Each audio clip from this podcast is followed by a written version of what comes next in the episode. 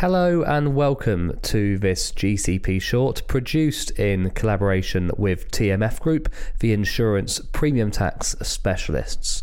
Over the next 15 minutes or so, I'll be joined by two good friends of the podcast Karen Jenner, TMF's IPT Client Engagement Director, and Owen Williams, Global Programs and Captives Regional Director for the UK, Nordics, and Ireland at AXA XL. We will be honing in on the consideration and challenges concerning insurance premium tax and the location of risk when it comes to global and captive insurance programs. We will discuss why location is important in these calculations, what needs to be considered as captives increasingly participate in different layers of programs, and the collaboration needed with fronting partners.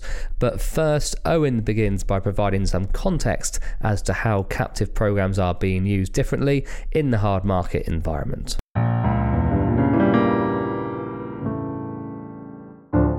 So when you think about how captives have been used traditionally, it's, it's probably more in that primary placement first layer.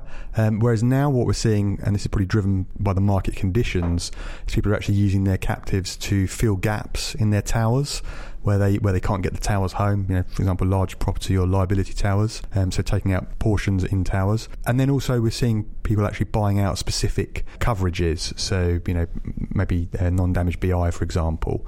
And then, and then, lastly, we're also seeing people using captives as a means to then access either parametric solutions or alternative capital. Great, thank you, Owen. So, Karen, taking on board some of the stuff that Owen said there, why is the location of risk so important when calculating insurance premium tax, and, and how is this different across different insurance lines? So, location of risk is one of the three fundamental considerations uh, for assessing where IPT due.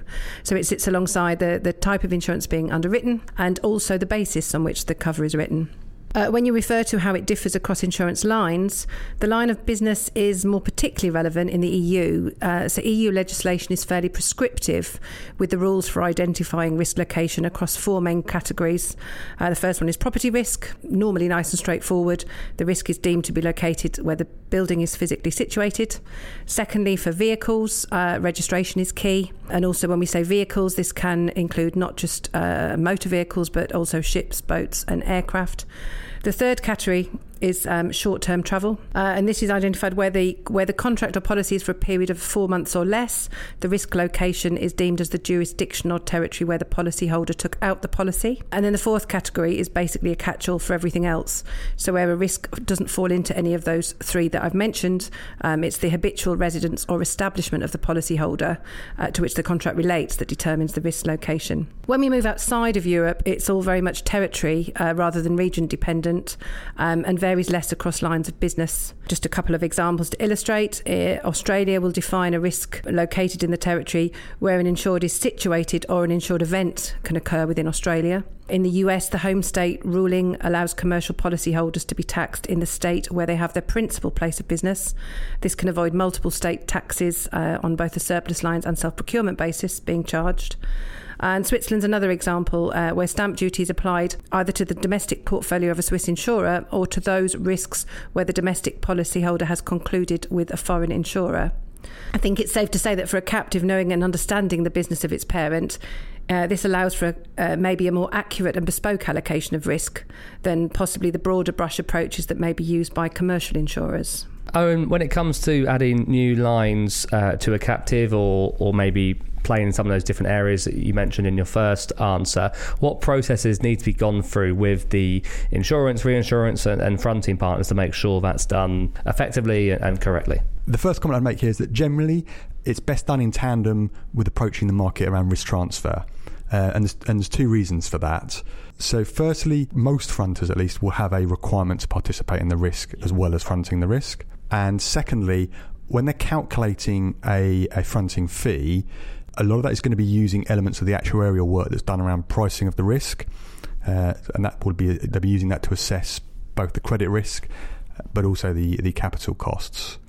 So that's just kind of a, a overarching statement in terms of how you approach the market. But then when you're making your assessment of a fronting partner, it ranges from the kind of the more basic territorial spread, you know, can they issue contract where you need contract issued, through to the more detailed actually can they issue the types of wording that you need. You have specific bespoke requirements in certain territories. Can they handle your certificate issuance needs to be issued to your local businesses? And of course, claims handling capability. You know, you're going to have claims on your program most likely, and, and they're going to need to be handled appropriately. Or if you want them to work with a, a third party handler for your claims, does that relationship work? Do they have experience there? Just wrapping up the claims bit, of course, your captor is going to need claims data. Can they provide you the claims data, the, the granular claims data that you might need in the fashion that you want it. Uh, and last but not least, uh, you know, money talks. So money movement uh, in terms of moving the premiums uh, back out to the captive and collection of, of claims payments. So that, that all wraps into an overarching assessment of a fronting partner. In terms of what a fronting partner is, is doing um, in, in terms of pricing that, so obviously they're pricing out service know, how, how long is it going to take what are the charges they're going to incur but then also they'll be running a credit review so they're going to be taking a view of the captive as a credit risk and that's going to be formulating their collateral stance so generally uh, I can't speak for all fronters here, but generally that will involve a review of both the captive and the parent uh, to understand the, the actual security uh, of, of, those parties, and then also a review normally at least of your ground up claims data and exposure data. And, and what we're doing there is we're trying to understand well, what's the monetary value of the credit risk that we're running. And all those things put together, of course, will formulate a collateral stance. So, just a, a last comment here on timing. Uh, so, most captive fronted structures will sit behind um, insurance policies, and often that's a global program. And timely issuance of the contracts within a global program is often a key client need. So, you know, often clients will need their certs, um, their certificates locally for inception. But delivery of that global program to a client uh, hinges really on successful completion of the negotiation that goes before it. So my comment would just be around you know early engagement um, and conclusion of that negotiation is really essential to ultimately deliver the client's needs. Great, thank you, Owen. So, Karen, as captive do as captives do write new lines, you know, Owen was talking there obviously very much from the kind of the a, a fronted program perspective, but as captives do write new lines on a direct basis or plug gaps or enter uh, excess layers, etc. What do the captives and, and their cap and the captive owners need to consider with regards to IPT allocations and, and the compliance? So first and foremostly, licensing issues must be considered depending on both the location of risk and also the domicile of the captive. Uh, for example, ensuring European risk will prove to be more of a challenge for non EU based captives compared to their EU counterparts who have the ability to write cross border in the EU EEA on a freedom of services basis. For an EU based captive writing risk outside of Europe, the ability to write non admitted insurance increases, though this, however, may then pass compliance responsibilities to the policyholder. Where responsibilities for settling liabilities fall to the local insured entity, it's important that the captive considers the local appetite, uh, resource, and knowledge of that insured entity to be not only aware of their responsibilities, but also their abilities to discharge any liabilities. It's probably important, to add here as well. We're talking about a non admitted insurance. We'd cover under that bracket uh, difference in conditions, difference in limits, or DICDIL, uh, which from a tax authority perspective is, is seen uh, exactly the same as, as non admitted insurance. Um, Another key consideration uh, and the final consideration would be around financial interest clauses being used. Uh, and a captive, again, uh, with its captive owner, is well placed to have a true understanding of where real financial interest exists within the business. Thanks, Karen. So, Owen, I think we've touched upon some of this before, or it's or it's become clear over the last uh, ten minutes. But you know, how much added flexibility is a captive really providing uh, corporate insurance buyers at the moment when presenting with these challenging market conditions? Uh, so, the short answer is a lot of flexibility. Mm. Um, you know, we've spoken about various ways you can use your captive, and options are good for any risk manager, and it certainly gives you lots of options also it you know it demonstrates to an insurer that you're prepared to share in your risk. You've got skin in the game, and that in itself is, is a, a powerful tool and a powerful message to take to the market. So it's it's entirely logical when you think about the market conditions right now that you know we're seeing an increase both in the formation of captives and existing captives, you know, writing increasing uh, premium volume. So certainly market conditions and captive usage are kind of swinging together, which makes a lot of sense.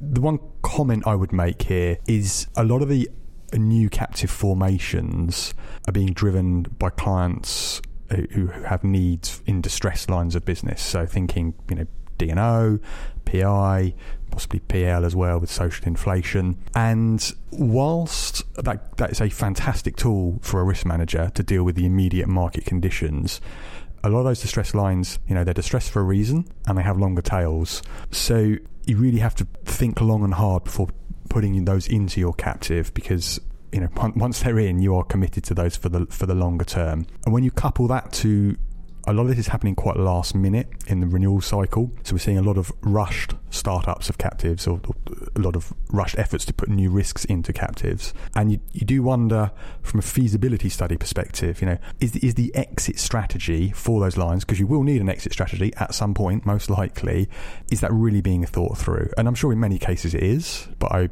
suspect in some cases it's not, and and that does worry me slightly because you know in a few years down the line that the the incumbent risk manager may no longer be there, but the risk will still be there and the captive will still be there. There will be a need to to have a well planned out exit strategy uh, for those for those lines. I think it's an interesting point because obviously you know we're all getting very excited, or us in the captive industry are getting very excited over the last couple of years. There's a whole new generation of of captives being formed on both sides of the pond in Asia as well. Lots of activity. So it's and there's some exciting types of new types of companies uh, forming captives and ensuring different kinds of risks. As we just mentioned, we're going to come on to in a second. You know, D&O particularly, uh, but it will be interesting in five to ten years to look back and just kind of take stock of how those captives developed. What are the successful ones? Were there any unsuccessful ones. You know, touch wood, hopefully not. But uh, it is going to be interesting to see how this kind of new cohort of captives develop over time. Karen, we've not spoken specifically about many lines of insurance on on this pod, but you know one area we have heard a lot about and we have talked about a lot on the podcast over the last 12 months or so has been uh, D&O and, and captives writing more D&O insurance for their captives. Some captives have been specifically set up just to write D&O. We've had a couple of cannabis companies on the on the pod in the last year or so talking about that very issue. How is location of risk defined regarding D&O, and is there anything particularly to consider uh, when it comes to writing D&O from an IPT perspective? Sure. So, from a calculation and reporting perspective, D&O is one of the most straightforward lines of business for compliance. If we contrast that, say, to employee benefits, where we would need to consider multiple products, additional reporting requirements, and, and possibly a mixture of life and non life insurance products, or equally, we could look at motor or property, even a more traditional insurance written by captives, where additional levies and pools are funded by additional taxes and parafiscals as well as there being increased reporting requirements. So compliance for D&O uh, is, is, is fairly straightforward from an IPT perspective. From a location of risk perspective, you know, the captive and the policyholder are well placed again to define that allocation of risk. Um, so they know their business and their territories in scope. Uh, in the commercial market, D&O risk is uh, most simply calculated based on headcount or revenue. However, in the D&O space, uh, one area of concern we are seeing is not actually just relating to captives, but, but more generally across the uh, commercial markets too. So, increasing premiums and reduced capacity in London and Europe means that we've seen a marked increase in European D&O business being written stateside or outside of Europe, particularly for European business um, businesses with American parent companies. This isn't always a concern. Uh, once again, depends on where the risk is located. Uh, but we are now um, receiving lots of inquiries for non-European insurers and captives who have plugged gaps in the programs or picked up excess lines, uh, uh lines on excess layers of D&O at the last minute without due planning, and then post-bind looking into how uh, the program can be made compliant. In such scenarios, there are some territories where there are no problems, uh, but it's not consistent. And here again, I'm talking about IPT consequences, not about regulatory issues uh, or the ability to pay or fulfil claims in, in some territories, which obviously can be an interest on D&O coverage. So, looking at some of the examples of these uh, insurers writing into Europe, in the UK, uh, insurers anywhere in the world uh, uh can and indeed must register and file IPT with HMRC. That's not a problem. In some European territories, such as Germany, the local policyholder uh, can be required to remit taxes. So again, that, that, that can be made compliant.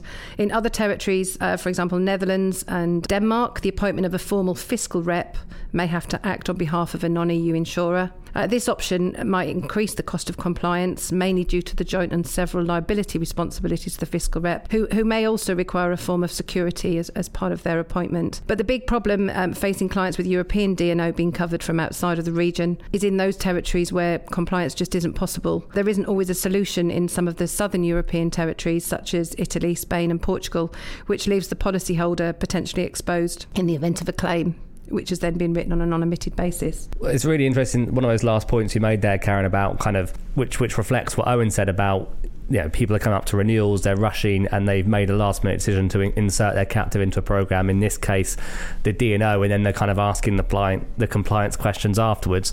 Obviously, I imagine that's probably not seen as, as best practice, but that seems to be the state of the world we're, we're currently living in. So, uh, I guess just to conclude, what are the, the main considerations for captive owners when, when ensuring compliance and, and correct allocation of risk as, as all kinds of programs, uh, captive programs, are expanding? Yeah, so I guess we, we don't want to be, you know, putting captives off these new lines or, or plugging gaps. And none of these issues that we've brought up today should exist without the right planning, timing, and advice.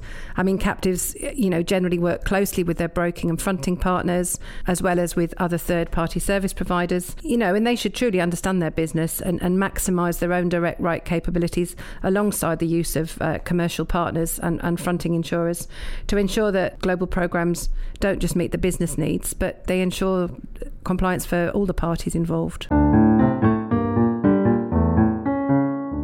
Well, thank you to Karen Jenner of TMF and Owen Williams at AXA XL for a valuable 15 minute session on an area of high importance, particularly for sophisticated captive owners. For more information on our guests and friend of the podcast, TMF, please do visit the globalcaptivepodcast.com website. In the meantime, stay well, stay safe, and see you next time, captives.